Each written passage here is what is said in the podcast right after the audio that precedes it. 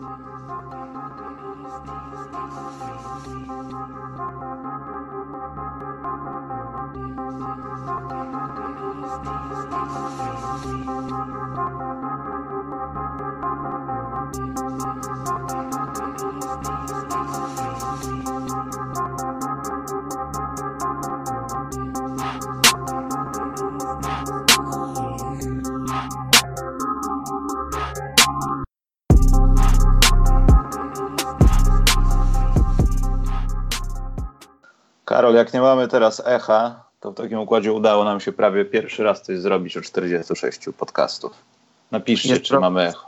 Karol, wszedł donate na dzień dobry. Zobacz, odpaliłem aplikację i znowu ktoś 21 wrzucił. Poczekaj, nie możemy się- poczekaj. Czy to pan- czy to pan 50 Kark? Na kilogram suszonych śliwek z górnej półki pięć dyszek, Karol, dostaliśmy. Tak, tak się wchodzi. Tak się wchodzi jak podkosz Lebron, jak kiedyś rapował pewien raper.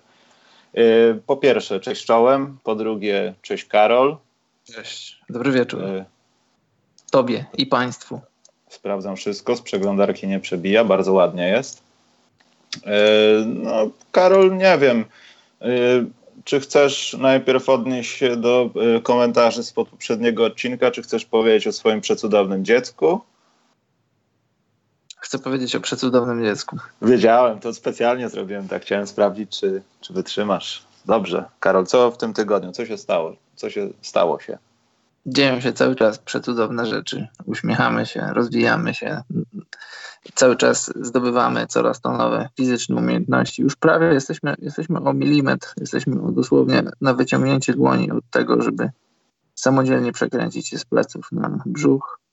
I to będzie niezły milestone. Nie wiem co I-. Chyba, chyba na ten moment to tyle.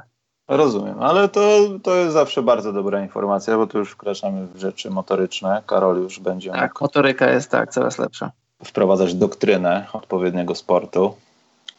Jestem dalej zaskoczony tym donatem od Padre21. Karol, ja go wyświetlę chyba jeszcze raz później, bo jestem Wyświetl. wzruszony. że- Tym bardziej, że trzeba powiedzieć o tym, bo trochę za mało się mówi o suszonych śliwkach. Suszone śliwki są bardzo dobre i ogólnie jeśli chodzi o walory smakowe, ale też bardzo dobre dla, dla układu trawiennego. Są dobre na trawienie. Kto No i wie, właśnie, Karol, to, tutaj jest właśnie problem, że one są właśnie, powiedziałeś, delikatnie dosyć mocno. Bardzo dobre dla układu trawiennego, w sensie tak, takim, że one je pobudzają i śliwki Tak. zawsze mi się kojarzyły z tym, że no, trzeba mieć dobrą książkę albo dużo wolnego czasu, więc to nie wiem, czy to jest takie aż tak dobre. A wiadomo, że na jednym śliwce się Karol nie kończy. No nie może się skończyć. No, a jeszcze jak No jesteś dobra. fanem, fanem mleka do tego, to no, wrażenia są niezapomniane. Tak, Michał. Ja Dobrze, akurat Karol. mleka nie piję, mleka nie piję ale, ale śliwki. Ale jesteś, ale jesteś ultrasem śliwek, w sensie, że jak masz do wyboru coś innego, to śliweczka zawsze za, zakąśnięta jest? Tak, tak. Jem. No nie, nie oszukuję, jem regularnie. Czy, czy to śliwki suszone jako takie, czy, czy cukierki czekoladowe. Śliwka zatopiona w czekoladzie, ale lubię je pod, różną posta- pod różnymi postaciami. Czyli, że tak powiem, z twoją gastryką jest wszystko bardzo dobrze. Musi A, to, to jest może temat być. Sam zacząłeś. Dzięki. Dziękuję, nie narzekam. Nie, dobrze. y, Tak poważnie to chcesz y, pogadać o tych komentarzach pod tym poprzednim odcinkiem, czy, czy nie za bardzo, bo idziemy do newsików, bo nie będziemy dzisiaj siedzieć 8 godzin. Słuchaj, jeśli mamy czas, to bardzo chętnie się odniosę. Jeśli, Mamy. jeśli, jeśli ludzie nie wiedzą o co chodzi, to w zeszłym podcaście mieliśmy, mieliśmy sekcję o NCAA i tam mieliśmy taką mini, mini dyskusję. W sumie dla mnie to nie ma żadnego tematu, ale pojawiły się różne rzeczy na, pod, pod naszym filmikiem na YouTubie w, w komentarzach i pomyślałem, że może warto się odnieść, bo może coś zostało niedopowiedziane. Od czego by tu zacząć? Y, Wiele razy mówię, podkreślam to, że, że nie oglądam NCAA, więc, więc jeśli ktoś chce mi opowiedzieć o zawodnikach NCAA, to zawsze bardzo chętnie słucham, bo, bo w końcu to są ludzie, którzy w perspektywie będą kolejnym pokoleniem NBA, będą, będą twarzami tej ligi. E, Na rozgrywki NCAA nie mam czasu. To, to nie jest jakiś mój bojkot tych rozgrywek, po prostu nie mam na to czasu. Ale, ale akurat aspekt struk, struktur NCAA, na finansowania tych brudnych różnych interesów, brudnego rekrutowania, to już jest akurat temat, którym się interesuję dosyć mocno. Mam swoje zdanie i jeśli ktoś mnie pyta, to, to chętnie się wypowiem. I nie potrzebuję, żeby ktoś mnie pouczał i sugerował mi, żebym się dokształcił na, na przyszłość, przysz, przyszłej dyskusji, jeśli taka będzie. Uważam, że to takie trochę było niepotrzebne i nie do końca ładne. I przesłuchałem sobie jeszcze raz tą naszą e, rozmowę, szczególnie ten fragment, ten taki nefralgiczny. I użyłem tam kilku argumentów, moim zdaniem, moim zdaniem trafnych, popartych faktami. E, nasz ekspert od NCA uznał, że, że popłynąłem i gadam głupoty, po czym, po czym kilka z tych, tych rzeczy, które powiedziałem, sam powtórzył. E, ale w żadnym miejscu nie odniósł się do, do, do tego, w którym, w którym miejscu padają te moje głupoty i w którym miejscu popłynąłem. Użyłem słowa niewolnictwo, czy to, to słowo być może tak, tak rozsierdziło. Czy przesadziłem? Być może przesadziłem, ale to jest moja sprawa. E, swoje zdanie podpierałem argumentami i odnoszę się do niewolnictwa, a ten temat też jest mi bliski, bo akurat pisałem pracę magisterską z tej tematyki, więc czuję się uprawniony do wypowiadania się o tej części historii USA. I jeszcze raz, czy przesadziłem z tym porównaniem? Być może, ale powinniśmy skupić się na, na merytorycznej dyskusji, na argumenty, a nie na odzywki na poziomie osób kilkunastoletnich. Nigdy nie powiedziałem złego słowa na temat rozgrywek NCAA. E, mało tego, zawsze podkreślam, że, że ludzie, którzy wychodzą po NCAA, to są, to są świetnie przygotowani koszykarze, to, to, to są świetni pracownicy do, do różnych lig, nie tylko NBA, nie tylko Euroligi, ale ludzie po NCAA są, są bardzo pożądanym produktem, bardzo pożądanymi pracownikami i no i to chyba tyle. To może dla, dla wszystkich nas jest to taka trochę może przestroga do, ku temu, by trzymać emocje na wodzy i jeśli dyskutujemy, to dyskutujemy merytorycznie i szanujemy swoje zdanie. Jak dla mnie nie ma tematu, tematu nie było, ale jeśli pojawiło się dosyć kilka e, komentarzy na ten temat i, i, ludzie zauważyli, że było tak, a nie inaczej, to pomyślałem, że warto się odnieść. No i tyle.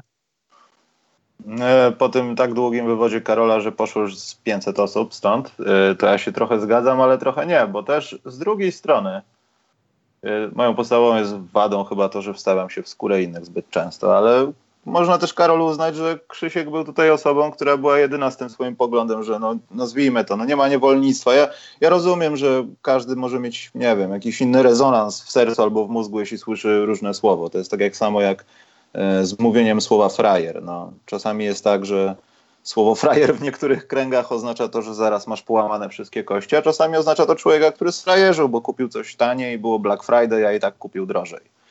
Także to jest jak tak, zamek tak, i zamek, wiesz. I ja to Jasne. rozumiem. Poza tym Krzychu się no, podpalił, ja z nim gadałem o tym, sam uznał, że się podpalił i zdarzają się takie rzeczy, ale też nie widzę sensu, żeby szukać tutaj większej jakiejś akcji, żeby nie wiem, y, jechać po Krzyśku albo, nie wiem, komentować to w jakiś taki sposób, że Krzysiek został pokrzywdzony i tak dalej, bo tak naprawdę no, nic się takiego strasznego nie stało, także bez przesady. No. Oczywiście, to ja, ja też to podkreślam, że jak dla mnie to nie ma żadnego tematu i, i nie ma dla mnie żadnych oporów przed tym, żeby z Krzyśkiem kolejny raz rozmawiać.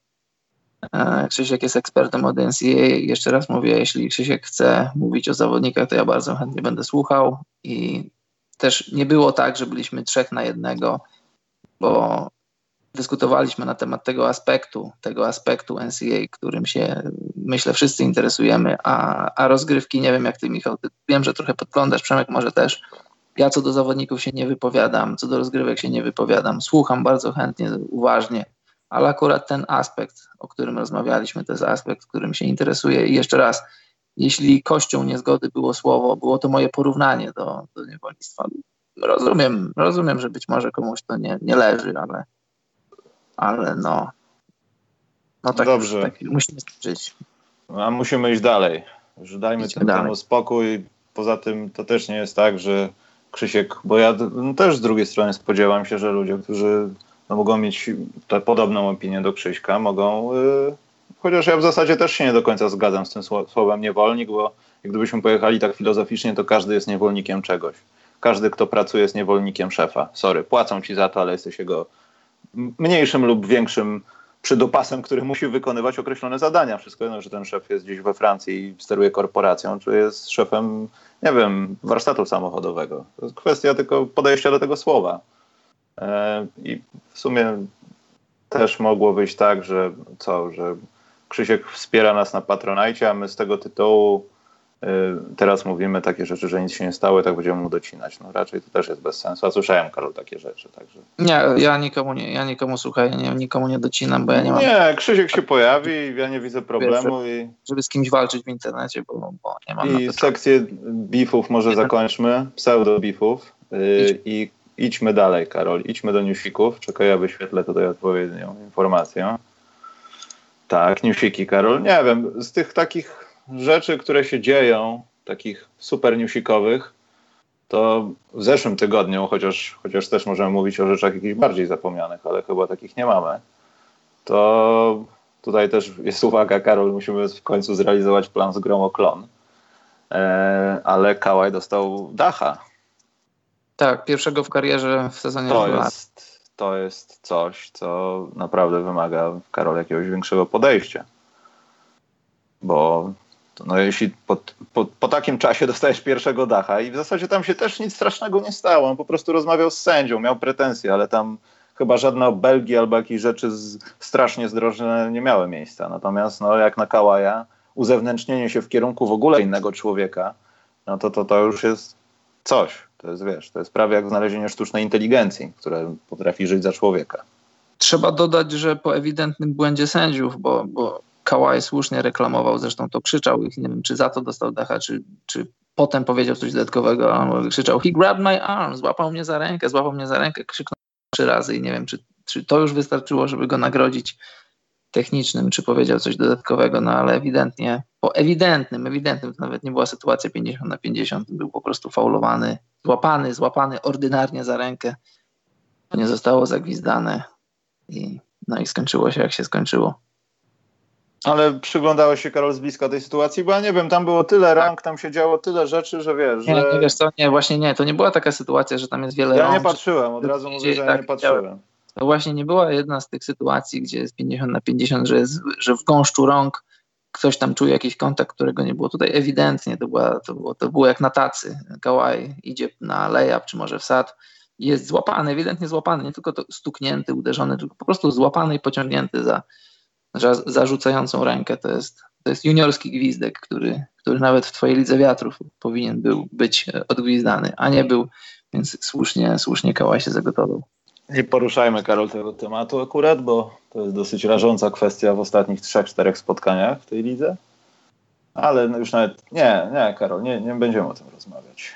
Natomiast nie, no sam fakt, sam fakt tego w ogóle to też może będziemy mówić przy ocenianiu drużyn, chociaż to też no, bez jakiegoś specjalnego nacisku na jedną czy drugą ekipę, ale to spotkanie styczniowe Toronto Spurs no, wygląda jeszcze lepiej po tym, co powiedział Popowicz. Wszystko jedno, chociaż dużo miał w tym racji, no bo przynajmniej to, co obserwowaliśmy w San Antonio, zgadza się z tymi słowami, że to jest świetny zawodnik, ale po prostu nie nadaje się na lidera.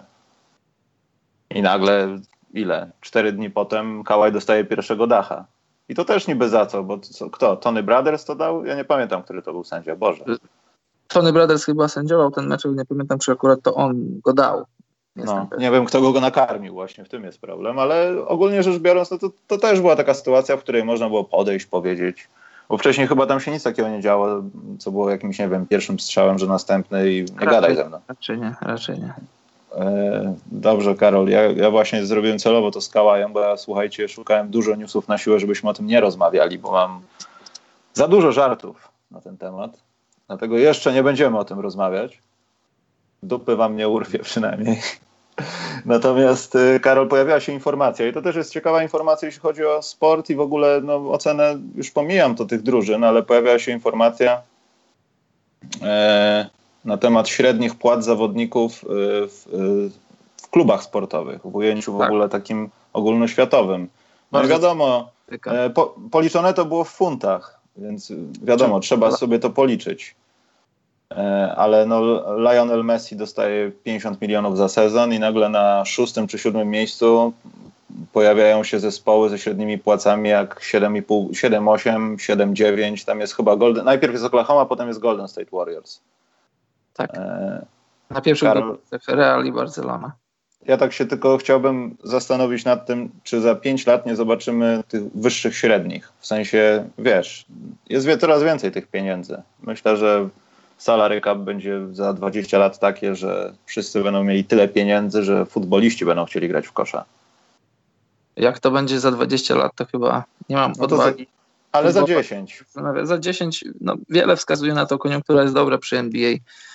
NBA się rozwija, Adam Silver pomaga spieniężać ją na, na, na tylu różnych płaszczyznach, na których nawet y, parę lat temu nie wyobrażalibyśmy sobie, że, że można by było jeszcze, jeszcze bardziej spieniężać NBA. Więc myślę, że jeszcze ma kilka pomysłów w zanadrzu, jak te, jak te pieniądze, dodatkowe źródła pozyskiwania pieniędzy dla ligi, więc te, też myślę, że, że te płace dla, dla najlepszych koszykarzy będą, będą jeszcze wyższe. Piłka nożna ma taką przewagę, że, że nie ma salary cap i w zasadzie tylko od, od y, szczodrości właścicieli zależy, ile ich najlepsi piłkarze będą zarabiać.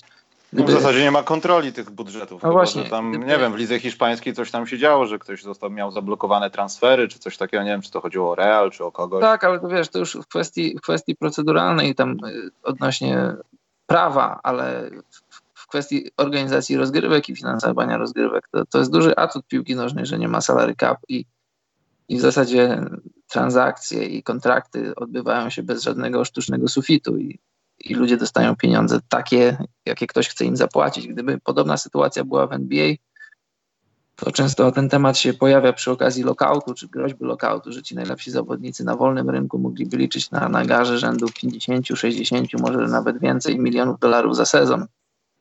E, Ciężko powiedzieć, w jaką stronę by to mogło pójść, bo mogłoby to się okazać, że liga byłaby ligą dwóch albo nawet trzech prędkości, że mielibyśmy bardzo bogatych i bardzo biednych, to znaczy bardzo biednych na, na, na standardy NBA. Mm, I też mogłoby się w końcu okazać tak, że, że największa siła NBA skupiona jest wokół nie wiem, 8-10 drużyn, tych takich faktycznie najbogatszych, tych takich, które faktycznie chcą płacić, a te takie różne Atlanty, Milwaukee i, i nawet też San Antonio, ogólnie drużyny, które, Charlotte oczywiście Michaela Jordana, drużyny, które są w NBA, ale raczej są, żeby trwać, żeby przetrwać i trochę dać zarobić właścicielom, niż raczej rozwijać się, płacić i inwestować w to, żeby sięgać po mistrzostwo, to mogłoby się okazać, że że ogólnie dla ligi to nie jest nic dobrego, że to salary cap to jest jednak takie trochę mm, taki może trochę kołchos, ale jednak pomagający trzymać ten balans, bo, bo, bo mimo wszystko i tak tego balansu nie ma, bo, bo ludzie zawsze będą zawsze będą bardziej chcieli grać w Los Angeles niż, niż w jakimś Milwaukee, bardziej w Chicago niż nie wiem gdzie y, gdziekolwiek w jakiejś Atlancie powiedzmy. No są miasta i, i regiony w Stanach Zjednoczonych, które są z różnych przyczyn historycznych, geograficznych, podatkowych bardziej atrakcyjne od innych i, i, raczej nic tego nie zmieni. Czekam na to, Karol. Kropka. Tak. Dobrze, ja już, Karol, więcej nic nie powiem, oprócz tego, że Fisdale płakał, jak, Jak wygrywa. Jak wygrywał, tak, to było... Rozmawialiśmy o tym wcześniej i napisałem, że to jest żałosne trochę, no ale z drugiej strony, jakbym był w Nowym Jorku i bym coś wygrał, to bym też płakał chyba. Że wszyscy chcieli, że... Może powstać taki, taki żart, że Fisdale płakał jak wygrywał. Fisdale płakał jak sprzedawał Passata. Myślę, że jeśli nie będziemy w Londynie, to NBA wyrządzi nam przysługę, że nie będziemy tego oglądać. Trochę. Ale tylko trochę. Nie, nie. Nie wyobrażam sobie w styczniu tych dwóch ekip. No nic, Karol. W takim układzie przechodzimy do tematu, który no nie jest zabawny może, ale te wszystkie dwuznaczne żarciki są naprawdę zabawne. Chodzi o Dwighta Howarda, jego kontuzję, hashtag, jego ostatnie doniesienia na temat jego byłej dziewczyny, podobno dziewczyny. Też nie, nie jesteśmy w stanie powiedzieć tego w 100%. Yy, Karol, powiedziałeś, że możemy do tego podejść profesjonalnie. Po, powiedz mi i Państwu teraz, w jaki sposób możemy to zrobić. No, w bardzo prosty sposób, Michał. Bo ja mam kilka pomysłów, dlaczego nie. Ludzie, ludzie którzy najpierw możemy naświetlić temat. Pojawiła się ostatnio, os- ostatnio w ostatnich dniach pojawił się news, że, że Dwight Howard być może ma kontakty z, z ludźmi transseksualnymi, homoseksualistami i, i ma z nimi oczywiście różne tam fizyczne kontakty. No i wiesz, y, łączysz sobie różne fakty, że, że Dwight Howard ostatnio nie gra, bo ma kontuzję dolnej części pleców i nie trzeba być bardzo rozgarniętym człowiekiem, żeby połączyć sobie różne fakty i, i układać różne żarty. Jest to dla mnie jasne, tam na koniec dnia możemy się trochę z tego pośmiać, bo, no bo generalnie dlaczego nie możemy się śmiać, z, czego tylko byśmy chcieli. Tylko, że Ale Karol, to może faktycznie nie jest żart i w tym jest może brak wiesz problemu. W sensie, słuchaj, co z tego, wiesz, who tak, cares? Właśnie, who cares? Jeśli to jest prawda, to, to wiesz, moje postrzeganie Dwighta Howarda się nie zmieni. Ja nigdy nie byłem jego fanem i w tym momencie, gdy, gdy o tym wiem, gdy ta informacja się pojawia, nie zmniejsza to mojej niskiej sympatii do niego, ani też jej nie zwiększa. Dla mnie generalnie sprawa, jeśli chodzi o nie tylko koszykarzy, ale też jakichś tam, nie wiem, pisarzy, piosenkarzy, aktorów. Ja nie oczekuję od ludzi, żeby oni mi pokazywali, jak żyć, żeby byli dla mnie jakimiś tam drogowskazami moralnymi. Nie, ch nie chcę prosić ich o wychowanie mi, mi dzieci. Nie zdziwię się, gdy, gdy zobaczę jakieś skandale związane z ich osobami, z nimi. Nie zdziwię się, jeśli będą gadać głupoty, robić, podejmować jakieś błędne decyzje w życiu. O, wiesz, to to jest banalne, to są też ludzie takie, tak jak my. Oglądasz mecz koszykówki, który trwa 48 minut, jest tylko mały wycinek z ich życia, mimo że wielki, ważny wycinek, no bo to jest, to jest rzecz, dzięki której są sławni, bogaci, ale to jest tylko wycinek. I nie wiem jak dla ciebie, ale dla mnie moje zainteresowanie koszykarzem kończy się, kiedy, kiedy koszykarz schodzi z parkietu. Moje zainteresowanie aktorem kończy się, kiedy kończy się film. Piosenkarzem, kiedy skończy grać swoją piosenkę. Nie interesuje mnie, co ci ludzie robią sobie prywatnie w życiu, czym się interesują, jakie są ich poglądy polityczne, jakie są ich orientacje seksualne. To, to, jest, to jest ostatnia rzecz, jaka by mnie interesowała w tym kontekście.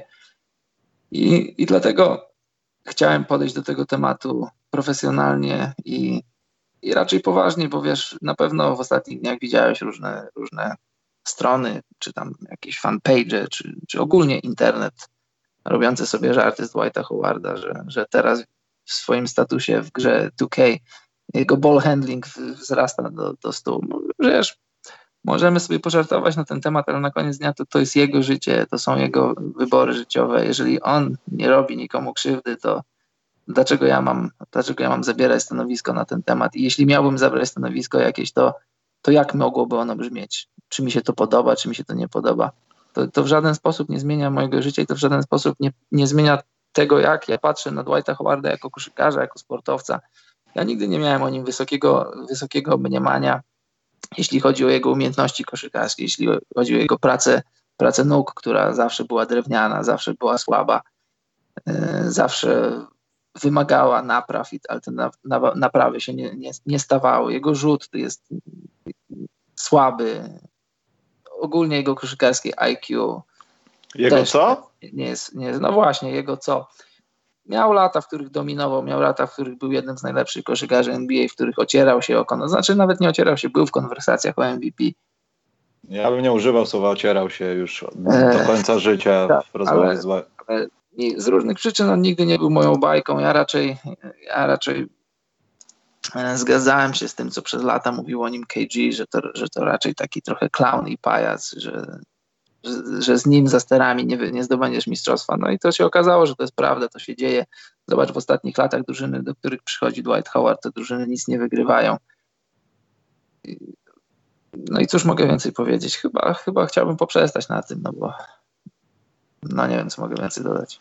Znaczy tak, Pierwsza sprawa, którą należałoby może nie podkreślić, ale przypomnieć, że Dwight Howard chyba był takim, jest takim gościem gamoniowatym, w sensie takiej gamoniowatości, że wiesz, wie o tym, że mogą krążyć jakieś określone zagrożenia, ale on mimo wszystko tym, w tym tkwi i nieokreślony zbieg okoliczności prowadzi do tego, że nie chcę powiedzieć, że masz osiemdziesiątkę dzieci, no ale po prostu nie myślenie o przyszłości, wiesz, jakieś takie głupie zachowywanie się po prostu. I to mogło doprowadzić wiesz, do najgłupszej rzeczy na świecie. Pamiętasz firmę American Pie? Chyba tak, Pie, tak? Tak, o tak, tych tak. chłopakach. To była ta komedia, nie American Beauty, bo zawsze mi się myliły. Tak, wiem, wiem, wiem. E, pamiętasz scenę z przyklejoną kasetą VHS w ręku i drugą ręką przyklejoną do penisa? Tak. Mhm. Wystarczy, że poszedł na jakąś imprezę w wakacje. Stało się coś z alkoholem i z różnymi używkami i powstała sytuacja, że faktycznie może spał z facetem i i coś tam mu się dostało, że tak powiem, do organizmu.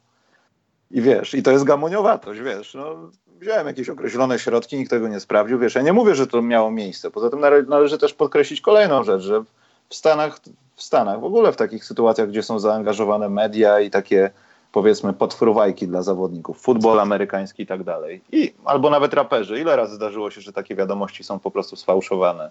Jak bardzo trzeba przeszukać Google, żeby z, zrobić niby rozmowę Karol Śliwa, Michał Górny na Facebooku po prostu. Są generatory do, nawet do takich rzeczy. To prawda. I, I nie zdziwiłoby mnie to, gdyby to były fałszywe oskarżenia, no bo to zawsze łatwo powiedzieć, albo na przykład jeśli ktoś nie chciał zrobić ze mną zdjęcia, to była jakaś obrażona drag queen, no to będę mówiła światu, będę mówił światu, nie wiem jak to powiedzieć, e, żeby, że, że to jest mój eks-chłopak.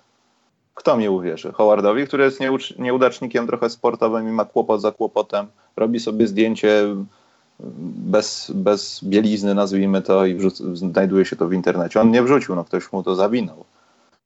Więc on za każdym razem traci na swojej takiej wiarygodności. I myślę, że na koniec dnia to się okaże, że to jest jakaś wielka, jedna wielka mistyfikacja. Wiesz, to może pójść w dwie strony, może to być mistyfikacja, może to być prawda. Jeśli to jest prawda, no to tak jak mówię, nie, to nie jest coś, co mnie szokuje, to nie jest coś, co mnie gorszy, to nie jest coś, co e, od tego momentu przekreśla Dwighta Howarda w moich oczach. Ja nie, nie oceniam ludzi, oceniam interesuję się tymi ludźmi na poziomie ich grania w koszykówkę i tyle.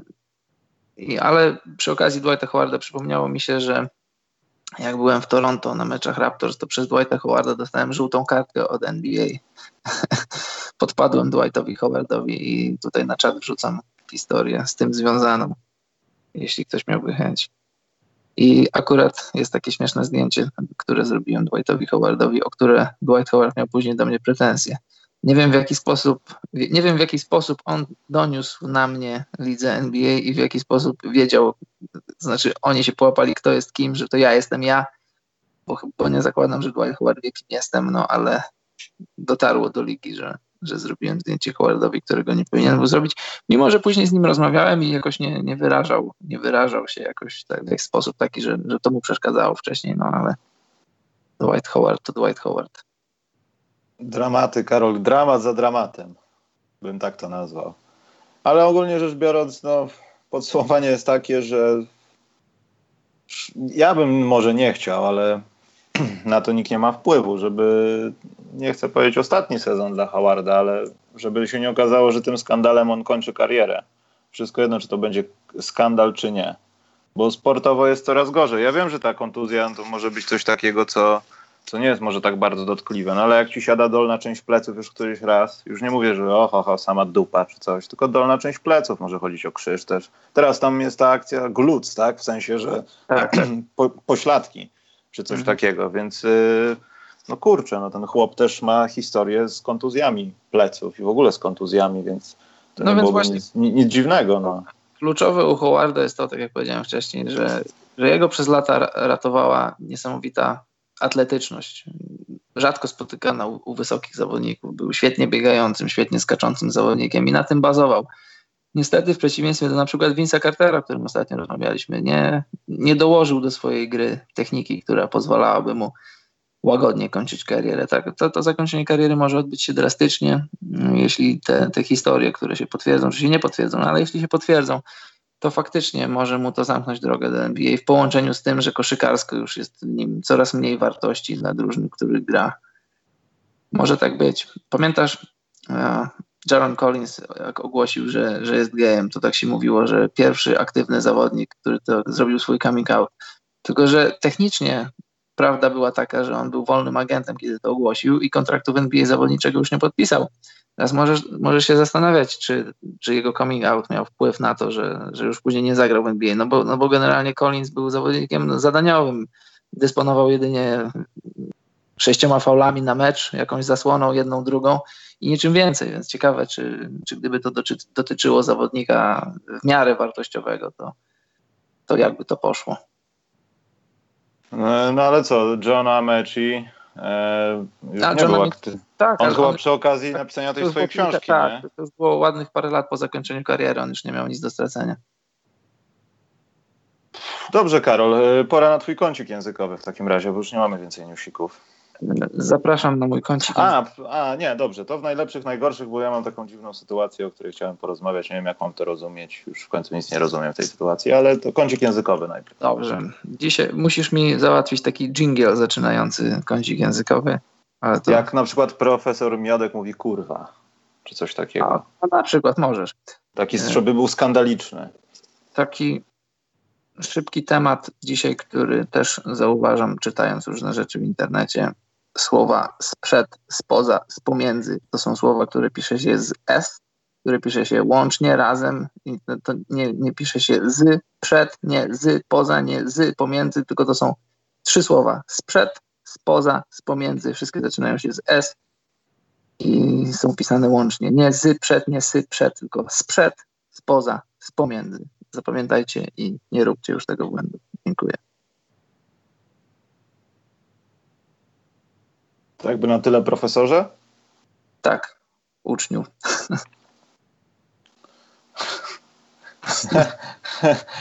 A, poczekaj, przestałem się śmiać, więc możemy iść dalej. E, dzień dobry wieczór. Co Karol powie na takie słówko? Dzień dobry wieczór. Nie wiem. Nie wiesz, poddajesz się. Dobrze. Dzień dobry wieczór. Przyznam, że to jest jeden z najkrótszych kącików językowych. Nie widzę celowości w używaniu tego słowa, ale jeśli, jeśli chcesz, używaj go. Dobrze, Karol. To ja na przykład czasem, no. dosyć rzadko, ale kiedyś, wiele lat temu, jakiś taki mój kolega użył takiego zwrotu, odbierając telefon. Słucham bardzo. I spodobało mi się to i czasem też, też tego używam. Słucham bardzo. Rozumiem. Dobrze. E, więc teraz Karol najlepsi, najgorsi. Dobrze. Przystępuję do prezentacji. E, Karol, w takim układzie to chyba dzisiaj będzie na odwrót, ale już nie chcę tego zamieniać tu tekstowo, bo pojedziemy o najgorszych i skończymy, żeby było dobrze w końcu coś. Żeby w końcu było dobrze. Żeby było dobrze. Żeby było dobrze. Nie, bo tak negatywnie, tak zawsze tutaj, wiesz, z Krzyśkiem, tu awantura, tu... Nie, musi być dobrze. Więc teraz o najgorszych rzeczach, może najpierw drużynowych, źle, a potem tych, co są dobrze. Dobrze? Dobrze, Michał, bardzo. Rozumiemy się? Będziemy się rozumieć. Będzie. będzie dobrze. No, także Karol, what's poppin'? E, Boston Celtics Papin, albo nawet nie Papin, przegrali w ostatnich, e, w ostatnich pięciu meczach, przegrali cztery, wygrali tylko z Atlantą, z którą no, musieli wygrać. Przegrali z Jazz u siebie, z Hornets na wyjeździe, z Knicksami u siebie, z New York Knicks przegrali u siebie, Celtics, pomyślałbyś o tym, nie pomyślałbyś. Wygrali na wyjeździe z Atlantą, po czym przegrali z Dallas na wyjeździe. I spójrzmy na tabelę na, i mamy tak, Boston jest na siódmym miejscu. Z 20 meczów wygrali tylko 10. No 10-10, 50% są, są na poziomie kreski, ale chyba raczej mało kto przed sezonem powiedziałby, że tak, tak, tak ciężko będą zaczynać ten sezon. Są na tym samym poziomie co Orlando Magic. Gdyby ktoś ci powiedział przed sezonem, że po 20 meczach Celtics i, i Magic będą na tym samym poziomie, a Magic nawet będą wyżej, bo bezpośrednio wygrali mecz, to postukałbyś się w głowę i byś powiedział, kilka słów, które nie nadają się do tego podcastu. No niby tak, ale niby tak, Karol, tylko zobacz, też należy zwrócić uwagę, że za zeszły tydzień no, ten, ta, to, ta jedna wygrana i trzy albo dwie porażki, e, no to z tego, co widzę w mojej rozpisce, no to nie chcę powiedzieć mniejsza połowa, ale tych zespołów jest od cholery, też na minus będzie San Antonio i tak dalej. E, I to wiesz, może nie przedstawiać skali problemu, ale co tydzień w nich mówimy, że nie wiem, od trzech tygodni chyba raz powiedzieliśmy, że odbili się trochę od najmniej dobre mecze. Więcej niż jeden. I, I to jest chyba taki największy problem, że to, bo zaraz też o tym powiemy chyba w środku, że to jest, wiesz, zbliża się ćwiartka sezonu i czasami to mogą być te tygodnie, albo te dni, albo te serie, gdzie masz łatwy terminarz pozornie i powinieneś wygrywać wszystko że to będzie właśnie tych spotkań brakowało przed playoffami, hipotetycznie, bo wszystko może się wydarzyć, tak? Ale no patrząc tak. na to, no to prze, przejadłeś już 25% sezonu i to znaczy, że już niedługo będzie 50, bo już niedługo gwiazdka, facet z brodą i tak dalej, Sylwester, Kac, tego typu rzeczy. Tak, to jest prawda. Jeśli spojrzysz na kalendarz, to, to w zasadzie można powiedzieć, że to jest ta część kalendarza, która powinna być łatwa dla, dla Bostonu. Jazz mają swoje problemy i przyjechali do Bostonu i wygrali mecz. Hornets, Hornets, jest, Hornets są na, na, na tym poziomie, na którym powinieneś oczekiwać od Bostonu zwycięstwa. No, o, o Knicksach już nie wspomnę, to, to jest must win dla Bostonu, który celuje w mistrzostwo. Ta drużyna się nie zmieniło. Oni cały czas celują w mistrzostwo, chcą wygrać wschód, chcą zdobyć mistrzostwo. Z Dallas to był mecz back-to-back, ale no wiesz, Dallas to Dallas, to, to, nie jest drużyna na mistrzostwo. Z tą drużyną, z takimi, to jest właśnie to. Powinieneś wygrywać z drużynami słabymi i, i, i mocno rywalizować z drużynami, z którymi potencjalnie możesz się spotkać w playoffach, a póki co to się dla Bostonu nie dzieje. Boston przegrywa mecze, których nie powinien przegrywać. Jeszcze taki minus dla, dla Jalena Browna z tego właśnie meczu y, z Mavericks. Y, taki nie, nie za bardzo ładny łokieć w stosunku do, do Luki Doncicza. Ja nie znałem Jalena Browna z tej strony, znaczy Jalen Brown nie jest brudnym graczem, coś, coś, mu się, coś mu się stało w tej jednej pojedynczej akcji, więc nie chcę go za bardzo krytykować, bo wiem, że taki nie jest, ale to, to, to nie było ładne, bo Luka Doncic biegł, miał odwróconą głowę, nie spodziewał się tego kontaktu, Jalen Brown ewidentnie z łokciem czekał na, na, na, na, na ten kontakt. To nie było coś bardzo brutalnego, ale to było coś, co można było, czego można było uniknąć. Tak, no zgadzam się. Z tym akurat się zgadzam. To, to akurat. Nie wiem. Dobrze, co jeszcze Karol na minus? San Antonio na minus, bo to chyba musi być minusem, co?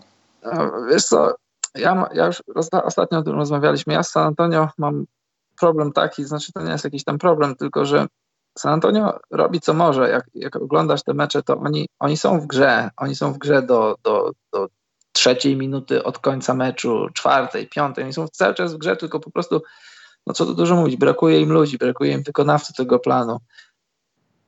Brakuje im rąk do pracy i zobacz, przegrali z Milwaukee. Z Milwaukee byli cały czas w grze.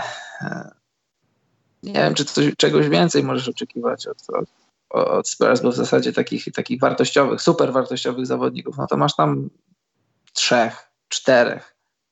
Reszta to są tacy zawodnicy, którzy w normalnych okolicznościach, oni, dla nich sukcesem byłoby, że są w rotacji, a tutaj nie tylko są w rotacji, tylko decydują o, o losach San Antonio, a że nie są... Może inaczej, nie ma, nie ma zbyt specjalnej rotacji. Jeśli chcesz być efektywny i grać, Popowicz nie ma zbyt wielu rzeczy do pokazania, po prostu. I on no, sam no, tego jest świadom. No, więc Zresztą patrząc na te, wiesz, ile to jest? Przegrali 8 z 12 czy z 11? Z 11 chyba.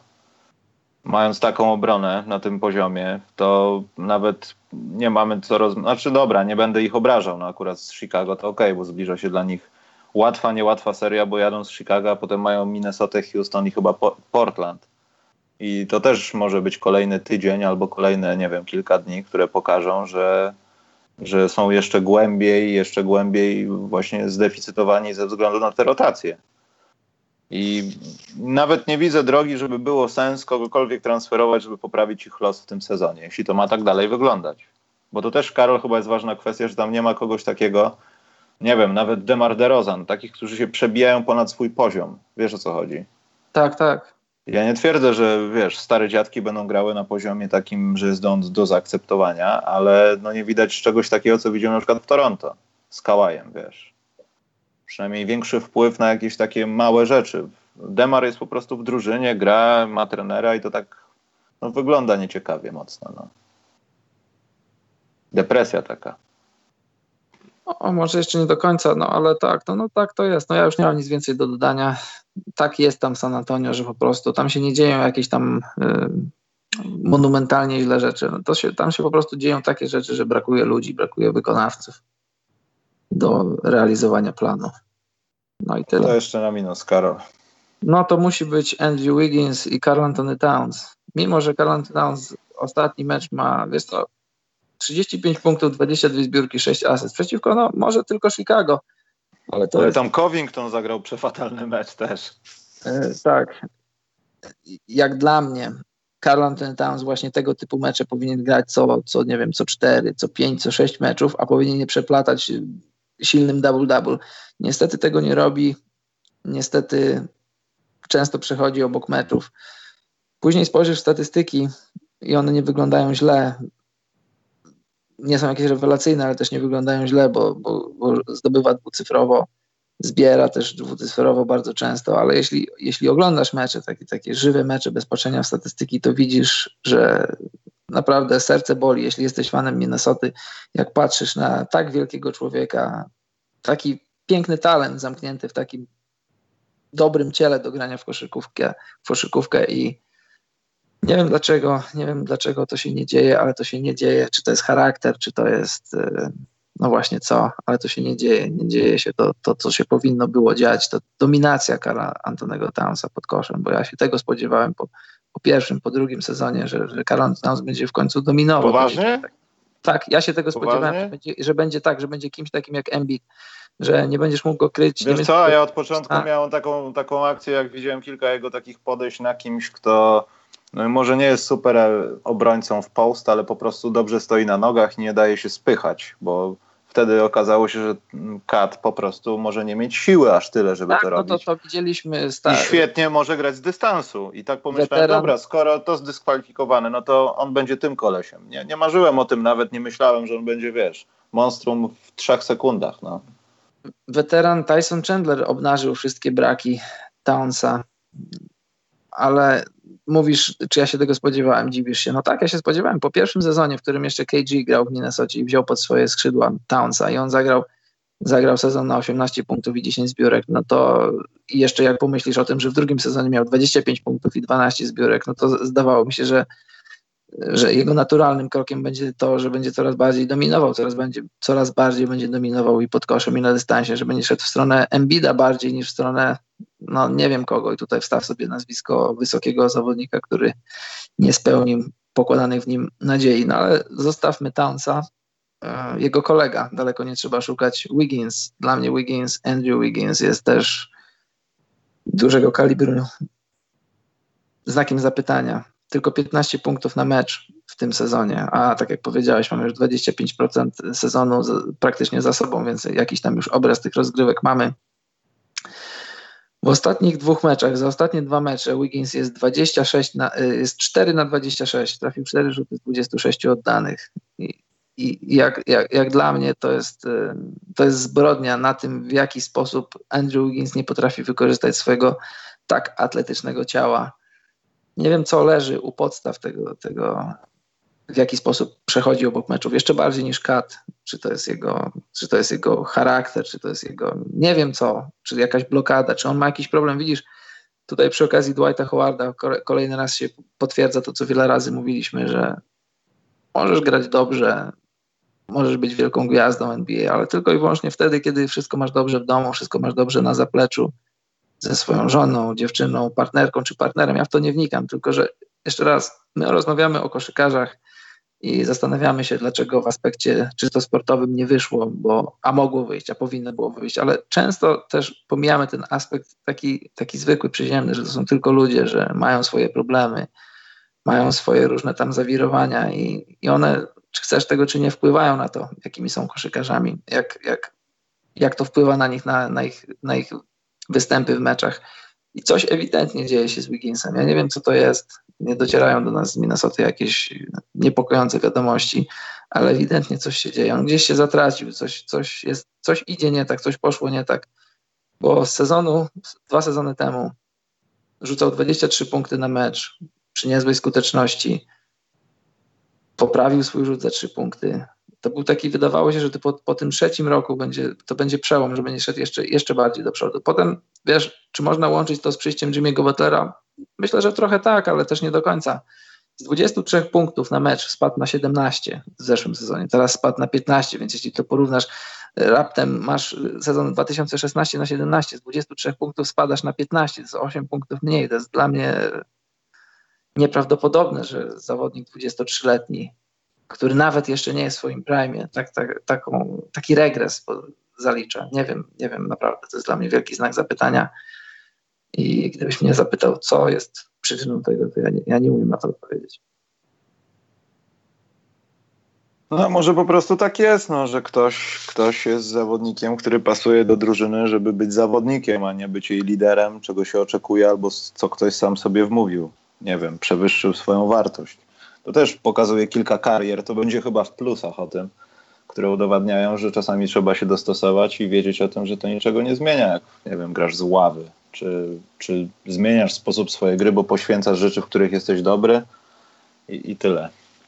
E, Karol, e, ja mam jeszcze jeden minus. Mam minus dla Utah. Znaczy trochę minus jest taki mały, bo ich terminarz wykończył, bo mieli chyba, naj, jeśli chodzi o to, ten sposób liczenia przez NBA.com najtrudniejszy terminarz. Eee, mają straszne kłopoty z ofensywą, znaczy straszne jak straszne, no ale ich powodem, dlaczego nie wygrywają, jest, jest kłopot głównie z ofensywą. Nie są w stanie zdobywać punktów. No, czasami im się zdarza, ale to nie jest tak, że jak Donovan Mitchell nie będzie w zdrowiu, to oni będą jeszcze bardziej, Karol, spadać. Bo wiesz, to jest kolejny kłopot. Tam chyba teraz z żebrami, tak? Tak. Tydzień Może tak temu tak... czy dwa była kostka i też trochę się słabo działo i trudno się dziwić, no ale tak naprawdę obnaża to trochę to, co potrzebuje Quinn Snyder jeszcze w tej drużynie, żeby coś zrobić więcej. Może tak być, Michał, i pamiętasz, bo kilka razy w naszych wcześniejszych podcastach mówiłem na ten temat. Znaczy, jakoś tam się nie szczycę tym, że, że mogłem mieć rację, no bo, życzę Utah, żeby grali jak najlepiej. Ale to jest właśnie ten problem przejścia z bycia drużyną średnią do statusu bycia drużyną dobrą i, i, i później jest ten moment, czy, czy zrobisz kolejny krok, czy zostaniesz w miejscu, czy nawet się cofniesz. To się, to się może dziać w przypadku też y, Filadelfii, Indiany i, Denver też, chociaż Denver nie weszli do playoffów, ale, ale mówiliśmy o tym wcześniej. Problem, problem Utah jest właśnie taki, to jest ofensywa, że Donowana Michela już teraz wszyscy znają, już układają swoje gameplany pod niego, a, a Jazz, a w zasadzie wiesz to, powtarzam to, co powiedziałem ze trzy podcasty temu, no ale powtórzę to dla tych, którzy nie słyszeli. Posiadanie takiej drużyny jak Jazz to jest skarb. Masz, masz kolektyw zawodników, którzy, teraz patrzę w statystyki, sześciu zawodników zdobywa dwucyfrową liczbę punktów i to jest coś. W skali sezonu to jest coś, bo, bo ciężko jest ułożyć game plan przeciwko Jazz, bo każdego wieczoru ktoś inny może ci rzucić 20 punktów i więcej i, i wygrać mecz przeciwko tobie. Ale na koniec dnia, kiedy przychodzi co do czego, kiedy masz crunch time, kiedy jest money time, musisz oddać, znaczy musisz. Fajnie mieć zawodnika stop 15, stop 20, stop 25, kiedy masz tego zawodnika, możesz mu oddać piłkę i mówisz, zrób swoje czary. My tu mamy piękne schematy, ale schematy mają to do siebie, że, że inni trenerzy są w stanie je odczytać, inni zawodnicy są w stanie odczytać i jeśli masz zawodnika stop ileś tam, to, to, to jest zawodnik, który jest w stanie wyłamać się z tych schematów, zrobić coś od, dla siebie, pod siebie, ale dla drużyny. Na ten moment dla Jazz to się nie dzieje. Donovan Mitchell z różnych przyczyn jest trochę spowolniony, przede wszystkim zdrowotnie, ale druga sprawa jest też taka, że, że inne drużyny już wiedzą, kim jest Donovan Mitchell. Jest mu w, ty, w, tym, w tym drugim sezonie na pewno nie jest mu łatwiej. Wiadomo, że, że po roku doświadczenia w NBA on wiedział, jak przepracować lato, wiedział, jakie aspekty gry musi poprawić. No ale jest mu trudno, ewidentnie jest mu trudno. Czy to jest tylko zdrowie? Przekonamy się w najbliższych tygodniach, w najbliższych miesiącach, ale to, to ten, ten sezon właśnie tak może wyglądać dla Jazz. To może być ostatecznie kilka meczów powyżej kreski, a też może być kilka meczów poniżej kreski. To może pójść w różną stronę, no bo też trzeba też pamiętać o takiej jednej rzeczy. Yy, nowe interpretacje w przepisach to jest coś o tym, o czym Rudy Gobert mówił, to jest coś, o czym my mówiliśmy przed sezonem. To, to, to są takie rzeczy, które mogą wpływać na, na drużyny, które, które odnajdują się w defensywie. Te wszystkie takie małe minigierki, takie przytrzymywanie, delikatne podpychanie, to, to, to są rzeczy na granicy faulu, ale, ale w tym sezonie NBA dała nowe dyrektywy, znaczy nie, nie zaszły żadne oficjalne zmiany w przepisach, tylko zaszły pewne zmiany w interpretacjach pewnych zdarzeń i, i jazz trochę na tym cierpią szczególnie defensywnie, więc e, zobaczymy, jak to będzie dalej, ale jazz, e, oni nie mają jakiejś takiej złotej recepty na to, żeby nagle odwrócić wszystko i być tymi jazz sprzed, e, sprzed roku, a szczególnie z drugiej części tamtego sezonu. Ten, ja, ja mówię, ten sezon może właśnie tak wyglądać, to może być cały czas balansowanie w okolicach kreski. To ekstra. Sorry, jeszcze raz taki mały, szybki minus, Karol, będzie dla Portland, bo mają w sumie to samo, co przepraszam, dla Indiany w sumie to samo bez Oladipo, co mają Utah bez Michela. Może nie tak bardzo, ale cierpią na tym kosmicznie. No i Portland niestety jakoś, nie wiem, opadli z sił, tracą strasznie dużo piłek, ich w ogóle ten współczynnik przechwytów do y, strat jest y, no, ostatni w lidze i to jest naprawdę straszna jakaś liczba, widziałem to ostatnio. Także tam idą minusy. Dobra, Karol, jedziemy z plusami. Jakie plusy masz? Ty zacznij. Moje plusy.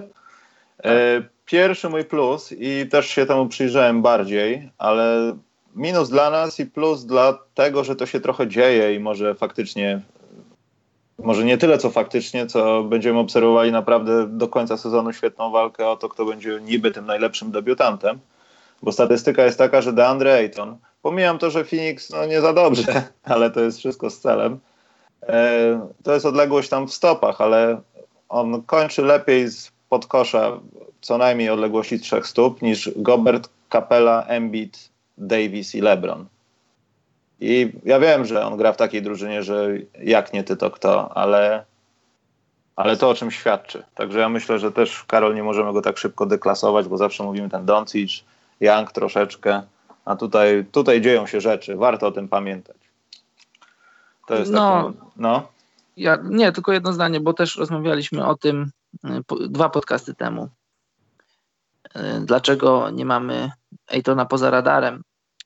I jak dla mnie, wiesz, ja doceniam to, co robi, tylko że jakoś nie potrafię e, swojego poziomu zachwytu nim wznieść na taki poziom, żebym zaczął o nim mówić. Po prostu ja już powiedziałem wtedy, że ty też to zresztą powiedziałeś przed chwilą, że no, kto jeśli nie on w tej drużynie jest wysoki, jest silny, więc y, siłą rzeczy będzie miał zbiórki, będzie miał punkty, będzie kończył akcje wysokoprocentowymi rzutami czy wsadami widzę statystyki, ale póki co nie widzę jakiegoś takiego, takiego błysku, który widzę na przykład u, u Doncicza, który widzę często też u, u Younga.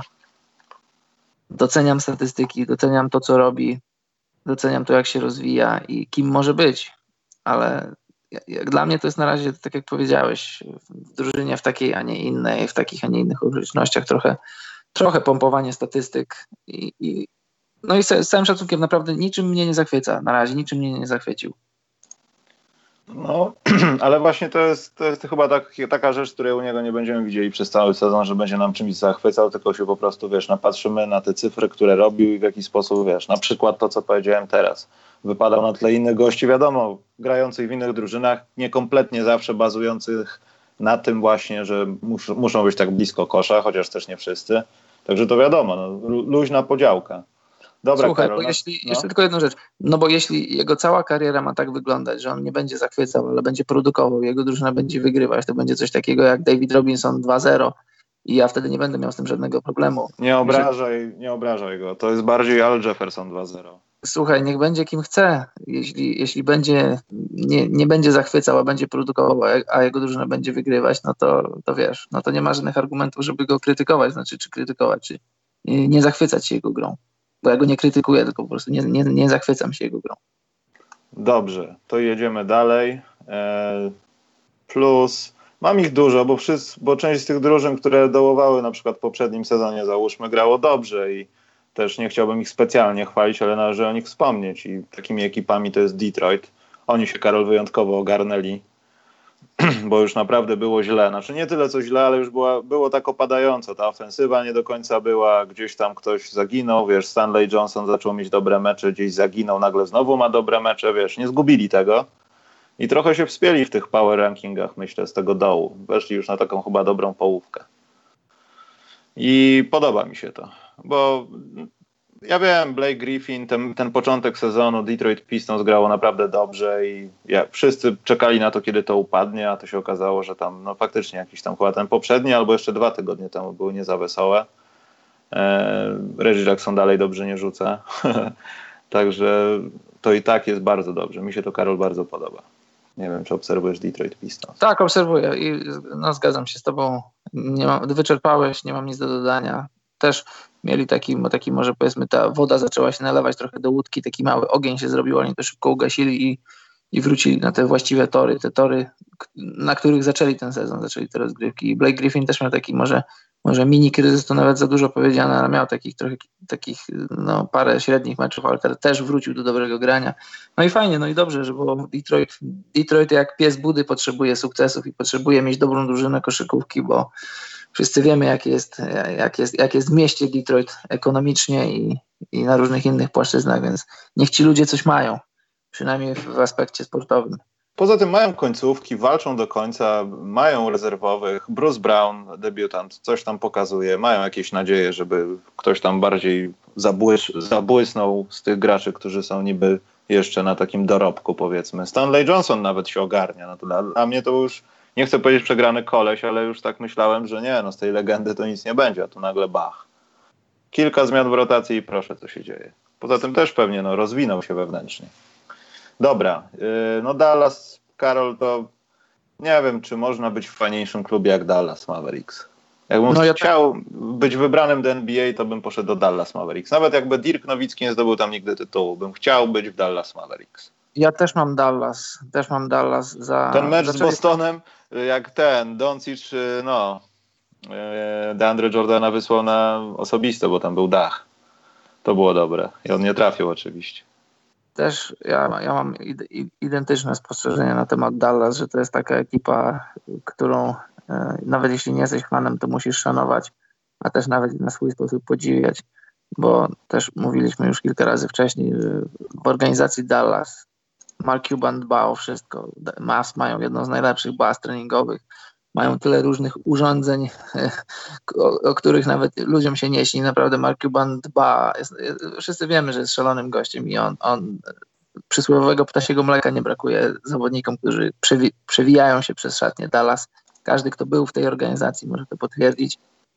To też mam takie same spostrzeżenia na ten temat. Mavs po, po średnim początku sezonu teraz wygrali 7 z ostatnich 10 meczów, w tym nie byle jakich meczów, bo to były mecze z Thunder, z Jazz, Warriors, bardzo fajny mecz po, po końcówce, niezłej końcówce. Wygrali z Brooklynem, który jest zawsze groźny i niewygodny. No i ostatnio z Bostonem. 7 zwycięstw na ostatnich 10 meczów, teraz bilans 9 na 9. Nie wiem, czy Mavs biją się o playoffy, ostatecznie może jednak zabraknąć trochę, trochę rotacji, trochę ławki, trochę, trochę talentu, trochę za dużo lat Dirka Nowickiego. No ale gdyby, gdyby udało im się do końca sezonu, do, do, do kwietnia powiedzmy, walczyć o te playoffy, gdyby się udało je zrobić, no to to już by była super historia, ale gdyby byli w grze do kwietnia, to by była super historia tego sezonu. Jak dla mnie, bo, bo lubię, lubię Nowickiego od, od wielu, wielu lat, znaczy od początku. A teraz bardzo, bardzo lubię Doncicza. Bardzo podoba mi się, jak wszedł w ten sezon. To też mówiłem kilka razy. Nie chciałbym powtarzać. Dobrze. Szybki taki plus dla Filadelfii, dla Lakers. Tak, wiem, plus dla Lakers. To brzmi strasznie, Karol. Ale plus dla Lakers za to, że wymyślili sobie tego Tysona Chandlera i okazało się, że jeśli bronią, to potrafią wygrywać spotkania. I kto wie, czy nie napluli nam w twarz i może będą w playoffach, Karol. Właśnie w tym momencie mogli właśnie zebrać linę i napluć nam w twarz. Kto to wie? Ale, Ale to wygląda znacznie lepiej. Znacznie lepiej wbrew oczekiwaniom, no nie wiem, my chyba o tym nie mówiliśmy, ale w przerwie o tym mówiliśmy, że ten plan od początku nie powinien opierać się, wiadomo, LeBron, ale przede wszystkim powinno się szukać tych, tych takich doświadczonych graczy. Już pomijam to, że Tyson Chandler sam sobie no, defensywnie daje dużo do drużyny, ale podejrzewam, że gdyby dodano innego weterana, nawet trochę gorszego, to też by coś poszło na lepsze. Wszystko jedno z jakiej strony on by tam był dobry, ale pozyskanie takiej osoby to powinno być pierwszą rzeczą w ogóle. Żadnych lansów i tak dalej, tylko kogoś takiego. No słuchaj, no. dobrze skonstruowane drużyny, dobrze zbudowane drużyny mają zawsze dobry balans między młodymi zawodnikami, między gwiazdami a weteranami, no bo weterani też są na wagę złota oczywiście dobrzy weterani, a Tyson Chandler jest takim weteranem. No i co, mówisz, napluliby nam twarz. Ja nic nie mam do Lakersów i do, jego, do ich wejścia. Ale ja mówiłem, że nie awansują do playoffów. Ja właśnie twierdziłem, A, no ja tego nie, nie powiedziałem. A ja dalej twierdzę to. Nie wierzę Myślisz, że jeszcze. jeszcze nie wierzę, jeszcze, jeszcze wiesz, jeszcze nie. Kwestia wejścia czy nie wejścia do playoffów to jest cały czas sprawa otwarta, no bo bilans 11-8, jesteś raptem, jesteś raptem jeden mecz czy półtora meczu ponad dziesiątym miejscem. To, to nie jest nic. A jeśli pomyślisz o tym, że poza, poza kreską w tym momencie są i Rockets, i Spurs, no i walczące o to Mavs, i, i Minnesota, i Utah, i, zapewne któraś z tych drużyn wejdzie do tych playoffów, więc któraś musi spaść, a jeśli Lakersów masz na siódmym miejscu, no to zapewne cały sezon będą balansować, będą walczyć o te playoffy. Dobra, Karol, jedziemy dalej, bo programy miały być krótsze, a się nie zanosi póki co nigdy na to. Tak. Yy, więc tak, plus jest dla Filadelfii za to, że ja pierdzielę, jakie oni mecze grają. Stary, no z Jimmy Butler wygrywa im spotkania, ten transfer miał sens. Jimmy Butler czuje się dobrze, tak, wszyscy chcieli to oglądać i to się dzieje. Dwa razy z tego samego miejsca. Praktycznie z tego samego, ale tak, no. Gdyby było więcej miejsca na aut, to mógłby dalej stanąć, podejrzewam, ale faktycznie. I tutaj była ta mała zagwozdka, dlaczego Markus, Markel Fultz cieszy się na ławce z tego rzutu, jak on jest poza drużyną i wezwał już prawników. a on cieszynkę robi jest na ławce, z piąteczki zbija. Tego w ogóle nie rozumiem. No ale to już moja percepcja może być zbyt skromna. Daj, pozwól mi, że ci to wyjaśnię. W dwóch zdaniach, Karol, bo jedziemy dalej. Nawet w jednym. Markel Fultz, jeśli ma jakieś niesnaski, jakieś bify, to ma je tylko i wyłącznie z zarządem klubu, a z zawodnikami jako takimi oni nie są odpowiedzialni ani winni temu, że on się boryka ze swoim zdrowiem, że ma problemy z kontuzją. Ani nie Jimmy Butler, ani nie Embiid, ani nie Simmons, oni nie leczyli, nie leczyli jego ramienia, nie, nie diagnozowali jego ramienia, więc nie ma nic, nie, ma, nie stoi nic na przeszkodzie ku temu, by Markel Fultz cieszył się, że jego drużyna wygrywa, no bo w końcu to są ludzie, z którymi, z którymi podróżuje, z którymi jest w szatni, z którymi się, myślę, na swój sposób kumpluje, więc nie widzę sprzeczności. Ja widzę sprzeczność z powodu tego, co się mówiło, że klub chce, znaczy klub już zorganizował wszystko, już wiadomo, że on jest poza drużyną i sam fakt, że jest poza drużyną, pomyślałem, że zobowiązuje do tego, że nie mam obowiązku ruszać dupy, wiesz, bo nie chcę tam być, bo coś no, się stało i nie mam pretensji do chłopaków, są super, ale no słuchajcie, to jest biznes, no, rozumiecie. Robi to dla kolegów, powiedzmy. Dobrze, jedziemy dalej. Malutki plusik, że Denver w końcu wrócili tam, gdzie byli jakiś czas temu i seria ilu tam kolejnych, ale bilans 1-6 e, pokazała, że oni nie będą w tym gronie drużyn jak Utah, że mają wzloty i upadki przez dłuższą chwilę. E, z powrotem wrócili do obrony. Nie wiem w zasadzie, Karol, za co obwiniać to, że te trzy kolejne tam chyba spotkania przegrało Denver, bo te mecze nie zawsze były na styku. Czasami były naprawdę brzydkie i takie już przegrane z góry, ale mimo wszystko grali, no, gdyby ich wziąć z poprzedniego sezonu, to tak nie za bardzo poniżej naszych oczekiwań, także też nie było tragedii, tylko spotkania były przegrane. Po prostu. Ale plusik za to, że wrócili tam, gdzie byli. Tori Craig, hashtag. Jak najbardziej chciałbym go mieć w fantazy. Nawet nie wiem, kto go ma w tej lidze, w której gra, muszę to sprawdzić. Eee, także tak, nie wiem, chcesz coś dodać o Denver, bo jadę dalej, Karol. Nie, jedź dalej. Jadę dalej. Oklahoma, że wrócił Westbrook. I co dziwne, Westbrook z Denisem Schroederem potrafią być plusowymi, plusowymi zawodnikami. Karol, kompletnie nie miałem racji. Zaskakują nas. A widzisz, miałem rację. Ja mówię, ja widziałem. Pomijam koszmarną kontuzję Diallo. Boże święty. Ja tylko słyszałem, jaka to jest skala, jeśli chodzi o ilu Haywardów, albo Kevinów Werów, albo Paulów George'ów.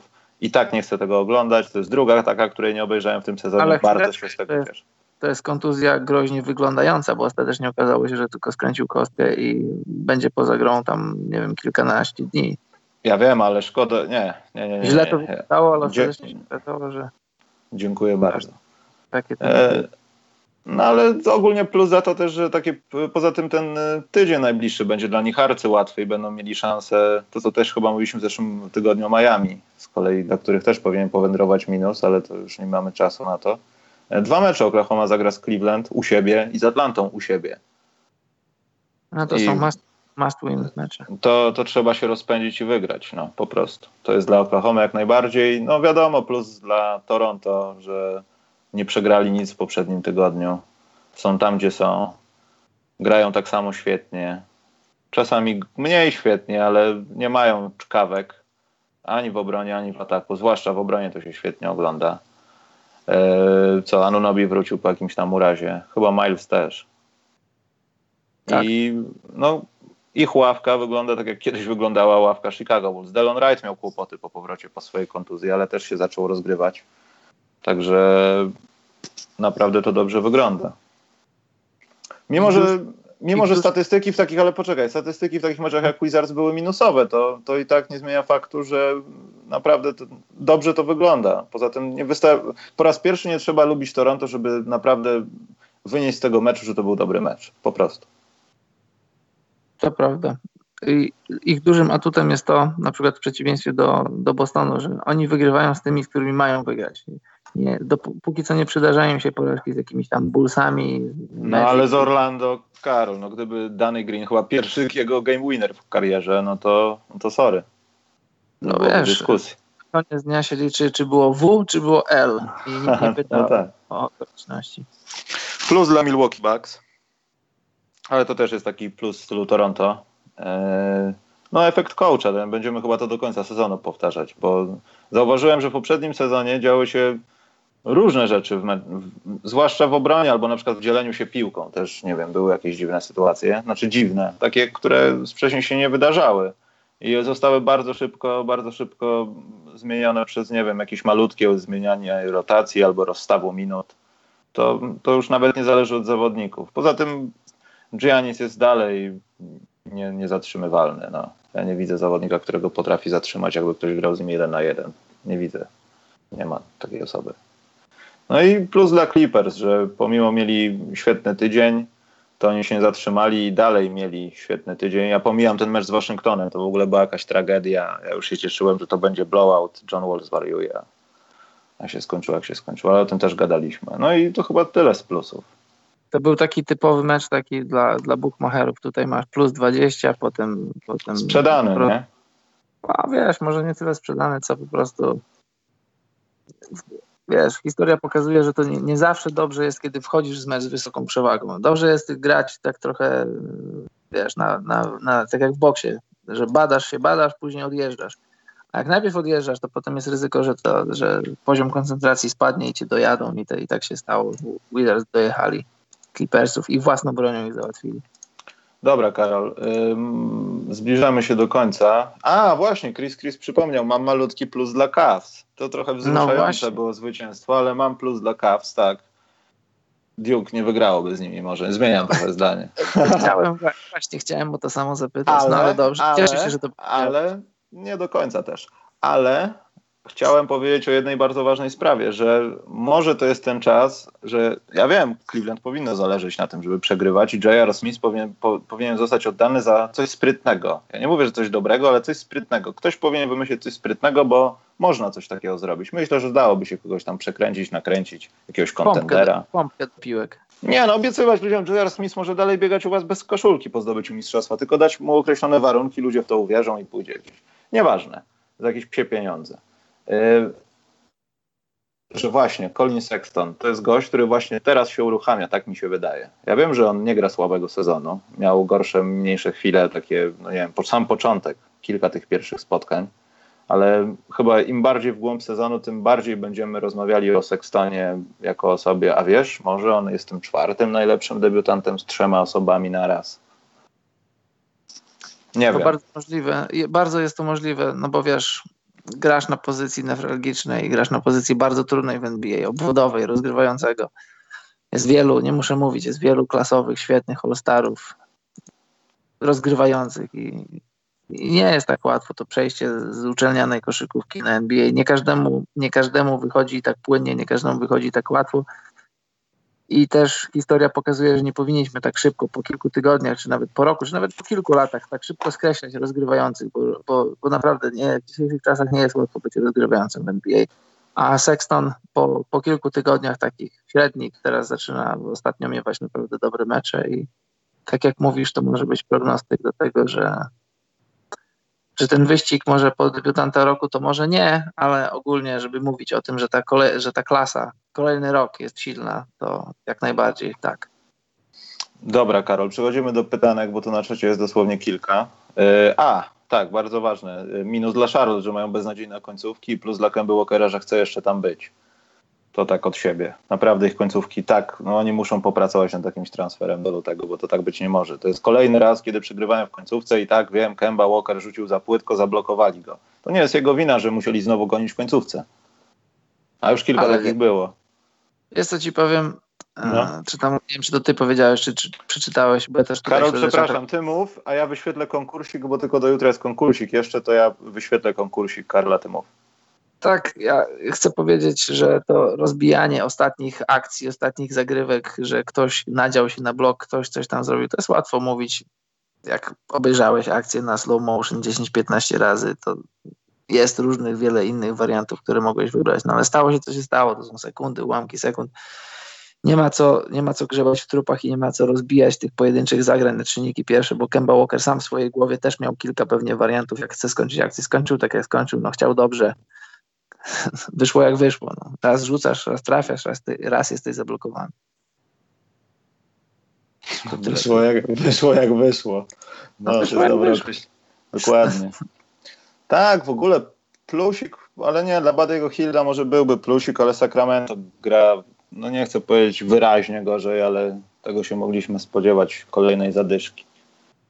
Dlatego jeśli będzie bardzo źle, pogadamy o tym za tydzień albo może w piątek. Więc yy, Karol, jest pytanie od Jacka K. Widzicie jakąś nadzieję na powrót Spurs do walki o tytuł na przestrzeni dwóch, trzech lat? Czy Pop ma swoją, oso swoją osobą, może przyciągnąć na przykład KD na swój ostatni taniec w walce o pierścień? Chcieć na pewno będą chcieli wykorzystać jakieś atuty jak zwykle i znaleźć jakiegoś kałaja kolejnego, ale to nie znaczy, że tą motywację może mieć Popowicz, żeby chcieć w tym być, bo przebudowa tam jest chyba nieuchronna. Nie wierzę w to trochę, że przebudowa będzie typowo taka draftowa i będzie pierwszy pik, bo będą najgorsi. Nie, nie wierzę w to, ale, ale to chyba będzie musiało nastąpić w końcu po iluś dziesięcioleciach. No. Pytanie, pytanie nie jest łatwe, bo, bo tak jak mówisz, Greg Popowicz, on ma 69 lat i wiele wskazuje na to, że, że, że to są już jego ostatnie sezony w NBA. To może ten sezon może być przedostatni. Może nie ostatni, ale może przedostatni albo przed przedostatni. I ciężko powiedzieć, jaka, jaka, przyszłość, jaka przyszłość rysuje się przed San Antonio, no bo to, to, co zrobili w ostatnich dwóch dekadach, to się, to się wcześniej nie zdarzyło w zawodowym sporcie, ogólnie w sporcie, nie tylko w koszykówce. I to jest temat na, na całkiem osobny podcast San Antonio Spurs. Czy kultura, czy tak, tak jak wiele się o tym mówi, że kultura organizacji, czy ludzie, którzy tworzą kulturę, bo, bo z różnych stron ludzi, którzy może nie tyle są nieprzychylni San Antonio, tylko ludzi, którzy zadają te dodatkowe pytania, lubią drążyć temat. Czy faktycznie jest coś takiego, czy możemy w ogóle w obrębie drużyn NBA, czy ogólnie w drużyn sportowych mówić o czymś takim jak kultura, czy raczej kultura tworzona przez zawodników, którzy są w danych organizacjach? No bo zobacz, masz Tima Duncana, i tak w San Antonio była ta kultura, ale czy ta kultura to było coś, do czego przyszedł Tim Duncan, czy to było coś, co Tim Duncan sprawił swoją postacią, swoją osobowością, swoim charakterem? Pytanie jest bardzo ciekawe, tak jak mówię, nie mamy na to czasu, żeby się w to zagłębiać aż tak bardzo, bo to są naprawdę tematy złożone na wielu płaszczyznach. No ale reasumując, oni w końcu będą musieli, Karol, wejść w tą puszkę tankowania nie liczenia na to, że będzie Manu, że będzie Kałaj. Wiadomo, ten scouting będzie działał, ale w końcu, w końcu tak, to się nie. Nie, nie. będzie udawało i nie będzie warto. Dojdą do takiego momentu, bo to wszystko mimo wszystko jest, wiesz, rolą przypadku trochę. Jasne, ale i tak i nie, bo ich historia draftowania pokazuje, że, że ta ich siatka scoutów rozsiana po całym świecie, ona dobrze draftuje i jeżeli masz wybór w drugiej rundzie z 50 którymś numerem, to możesz wybrać jakiegoś wartościowego zawodnika, więc to też to, to, to, walczenie o te topowe wybory w drafcie w przypadku San Antonio to może nie być, to nie, może nie być ten cel nadrzędny. Wszystko będzie zależało od tego, kto przejmie rolę po, po Popowiczu. Czy to będzie ktoś z jego pnia, czy to będzie Becky, Becky Hammond, czy to będzie imię Udoka, czy, czy ktoś inny z jego asystentów. E, czy, czy okaże się, że czy będzie taka sytuacja, że wchodzisz, jest nowy start, ale to jest start, to jest to E, stare, dobre San Antonio pod nowym szyldem, czy to będzie coś zupełnie nowego. Jeśli to będzie coś zupełnie nowego, to będzie bardzo ciężko sprowadzać wolnych agentów, bo przypomnijmy, że San Antonio to jest raczej prowincjonalne miasto. Jeśli spojrzycie na historię Spurs odnośnie podpisywania wolnych agentów, to oni jej nie mają. Oni raczej nie podpisują wielkich wolnych agentów, więc może być im ciężko w najbliższej przyszłości. Eee, dobrze, następne pytanie. Też mi się wydaje, tak? I w końcu nastąpi ten moment, że będziemy szukali naprawdę gościa, który jest w top 10 gdzieś, a nie, że będzie top 40, bo po prostu potrzebny nam jest talent, dlatego że mamy kłopoty z podpisywaniem, plus minus. No.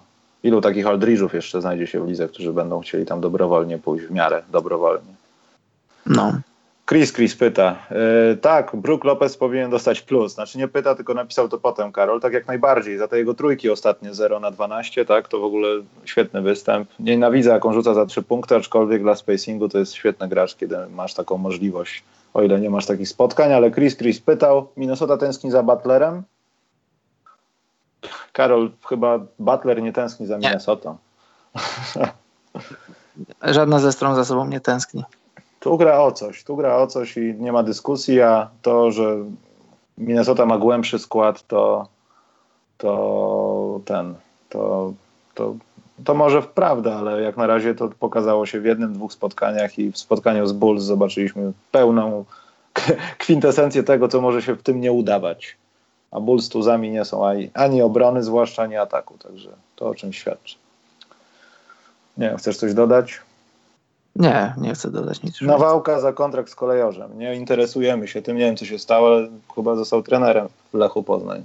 Tak mi się wydaje. Tak, tak ale to nie jest ważne. Właśnie, ktoś pytał wcześniej o Dirka Nowickiego. Poczekaj Karol, muszę się przewinąć, bo to było dosyć ciekawe pytanie. Znaczy ciekawe pytanie, tylko prawdopodobnie w historii mi zniknęło. A, MNK Magic pyta, czy Dirk Nowicki zrobi jeszcze coś wielkiego? Ja myślę, że on tam dalej jest, to już jest wielka rzecz. Bo już się narobił. Teraz może klepać tylko Doncicza po ramieniu, żeby się dobrze rozwijał i to wszystko. Zgadzam się w 100%. To że, to, że on cały czas jest w San Antonio, to już jest coś wielkiego. To, że gra swój 21 sezon, to znaczy będzie grał, jeszcze nie gra, to też jest coś wielkiego. I czy zrobi coś wielkiego? Tak, w wielkim stylu zakończy karierę w NBA. Jest legendą, żywą legendą. Eee, Chris Chris znowu zadał pytanie, Jabari Parker robi postępy, czy to tylko chwilowy wzrost formy? Ja nie wiem, no ciężko nazwać, no wiadomo, te, kon, te kontuzje, sorry, pokrzyżowały dużo rzeczy, ale czy to jest aż tak kwalifikowalne do stałego postępu? Widać, że Jabari Parker żyje, istnieje, pomaga, świetnie podaje. Ostatnio świetne podanie widziałem Jabariego Parkera. Transition też jest nie najgorszy, no ale z drugiej strony no to jest jego taki chyba pierwszy sezon na odżycie. Bym się jakoś nie zakładał, że zagra coś lepiej, więcej. Nie oczekiwałbym od niego cudów. No, faktycznie gra dobrze, ale to i tak cud, że gra. To bardzo dobrze. Poza tym plus dla niego, bo on bardzo angażuje się w społeczność w Chicago, jest w jakiejś radzie w ogóle którejś dzielnicy, pomaga ludziom tam lokalnie, strasznie się jakoś zaangażował. No. Także y, tyle. Czekaj, Karol, patrzę, bo coś może przegubiłem. Yy, tak, Fultz do Minnesota za Saricza i Covingtona. Tak, to jest, to jest na pewno na pewno bardzo dobra wymiana, Karol. Już jutro. Mhm. Dobrze, e, więc o, Paciorro zapytał i to może zrobimy ostatnie pytanie. Bo Chicago nie tankuje, ale wiadomo, że tankuje, to nie ma na co odpowiadać. I tak, Bartek, wiem, że winnych mam w skrzynce, ja dzisiaj ci odpiszę. E, Pacioro pyta, czy Paul George to obecnie gracz formatu All-Star i czy jeszcze będzie błyszczeć, czy już raczej zjazd? Oczywiście, że Paul George jest zawodnikiem formatu All-Star. Ale myślisz, że on przeskoczy tą górkę, którą sam sobie ustanowił przed kontuzją? Bo no, nie to, że nie wierzę, ale chciałbym to zobaczyć. E, to jest rzecz, o której też mówiłem w ostatnim podcaście.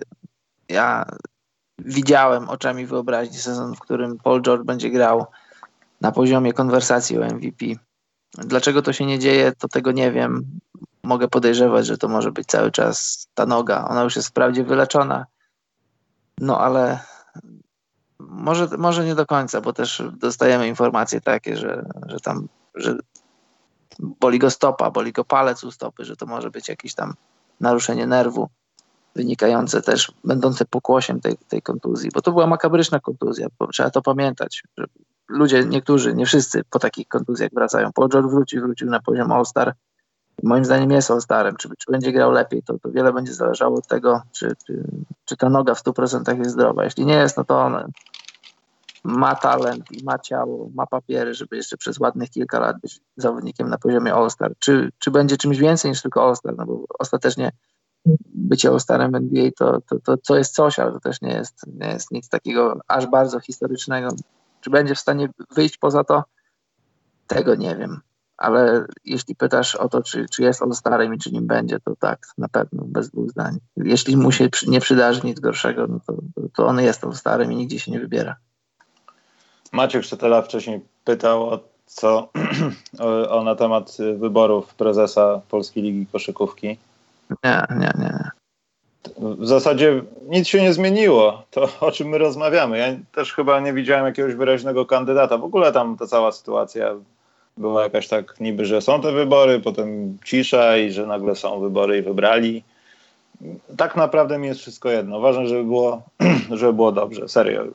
Ja pomijam to, że koszykówka jest niesprzedawalna w Polsce w jakiś sposób, ale mnie interesują chyba już tylko skutki. Ja już nawet nie jestem ukierunkowany co do osoby. Każdy, kto jest gdzieś w polityce, ma coś tam swojego w torbie i przynosi nowego i są jakieś kontrowersje, ale mnie interesuje to, żeby, żeby ludzie zabijali się o to, że na Polsacie mecze są. Wiem, że to jest mało możliwe, ale na tym chyba wszystkim powinno zależeć. Dobrze, to kończymy w takim razie. A, jeszcze jedną rzecz chciałem powiedzieć. W tym tygodniu dociera do mnie, bo już dostałem informację, że zostaje zrealizowana wysyłka, e, prototyp koszulki, także wszyscy patroni, mam nadzieję, że już w tym tygodniu, będą mieli, miejmy nadzieję, realizowane wysyłki przez naszego producenta, bo jest taka możliwość i chcę się dogadywać, żeby po pierwsze móc kupować to od razu u producenta, wchodzicie na stronę, klikacie i tam wszystko będzie wiadomo. Tam też można sterować zniżkami, robić jakieś promocje, cokolwiek, a te rzeczy dla patronów będą stamtąd wysyłane. Także ja to jeszcze ustalam i jak będę wiedział wszystko, to już e, napiszę, że to jest pewnik i po prostu wyślę osobno wlepki, a koszulki będą już od producenta. Mam nadzieję, że ten projekt jest dobry i nie trzeba będzie znowu czegoś szukać, ale wydaje mi się, że to już będzie profeska. E, co jeszcze? Nie wiem, chyba to Karol wszystko z takich, czy mówiłem coś wcześniej, organizacyjnego. Chyba już nie. Dobrze, więc zapraszamy na nasz Patronite, na Facebooka, zapraszam Was na konkursik ze SQN-em. Będzie następny chwilę potem, może koło Fortuny zrobimy i będzie taka uwaga, że jak ktoś wygrał w tym tutaj, co prezentowałem, to nie bierze udziału w tym następnym. Że może brać udział, ale nie wygra. Wiem o tym, że to chamskie jest, ale tak musimy zrobić, bo jak ktoś Karol wygra dwie książki, to co wtedy? Pokrzywdzimy kogoś. Dwie takie same, czy różne? Tak, poza tym chciałem powiedzieć, Karol, że y, grono patronów y, rośnie nam. Mamy kolejną osobę, która skorzystała z progu 63. I powiem Ci, Karol, że już mamy 30 patronów, więc jak to idzie w takim tempie, to może ten konkurs zrobimy dla patronów, ale to jeszcze trochę potrzeba by było ich, żeby to przeprowadzić. To już niesprawiedliwe jest dla wszystkich, pomijam to, no ale mimo wszystko coś trzeba pomyśleć. No ale to myślę, że bliżej piątku. Tematu piątkowego jeszcze nie znamy, ale ustalimy. Może będzie patrona, może będzie kogoś, kto na czacie napisał ostatnio coś na temat Golden State Warriors. Zobaczymy, wymyślimy coś. No dobrze, to dzięki za dzisiaj, Karol. Czas na Twoją kwestię i co? I uciekamy. Dobranoc, mili ludzie.